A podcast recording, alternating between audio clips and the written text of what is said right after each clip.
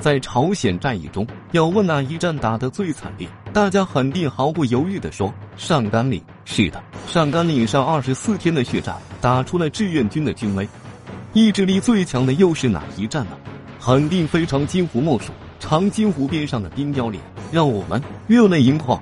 还有最顽强的松骨峰战役，一个连一百二十名战士成功挡住了上万人的进攻。那么哪一战让美军最害怕呢？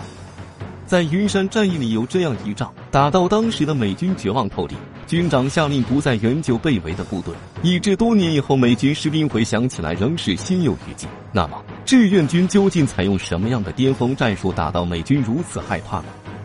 这场教科书级的围歼战对战局又有哪些作用呢？今天就让我们一起走进这场葬礼式的围歼战吧。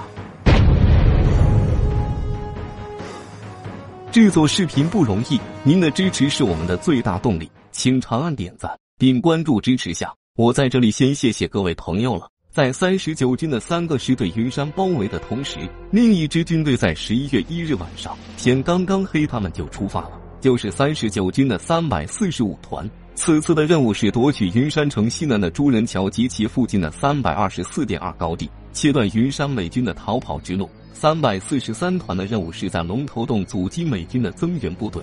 负责守卫朱人桥的是美军的骑兵一师八团三营，他们在制高点三百二十四点二高地安排了一个连的兵力，另一个连则把守着他们的生命桥。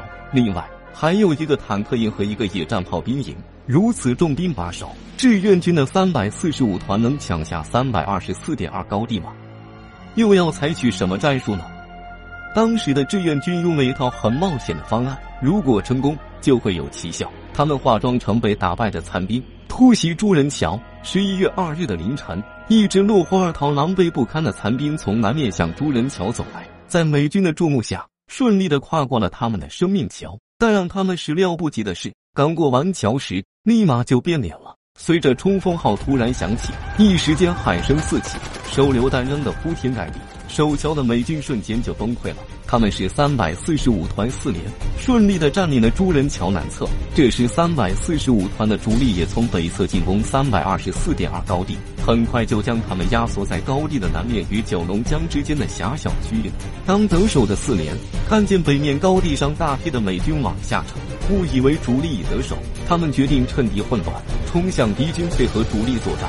在双方都没弄清状况的情况下。仅仅一百多人的志愿军，以排山倒海之势，向一千多名美军的军队发起了勇猛的冲锋，并直接捣毁了三营的指挥所。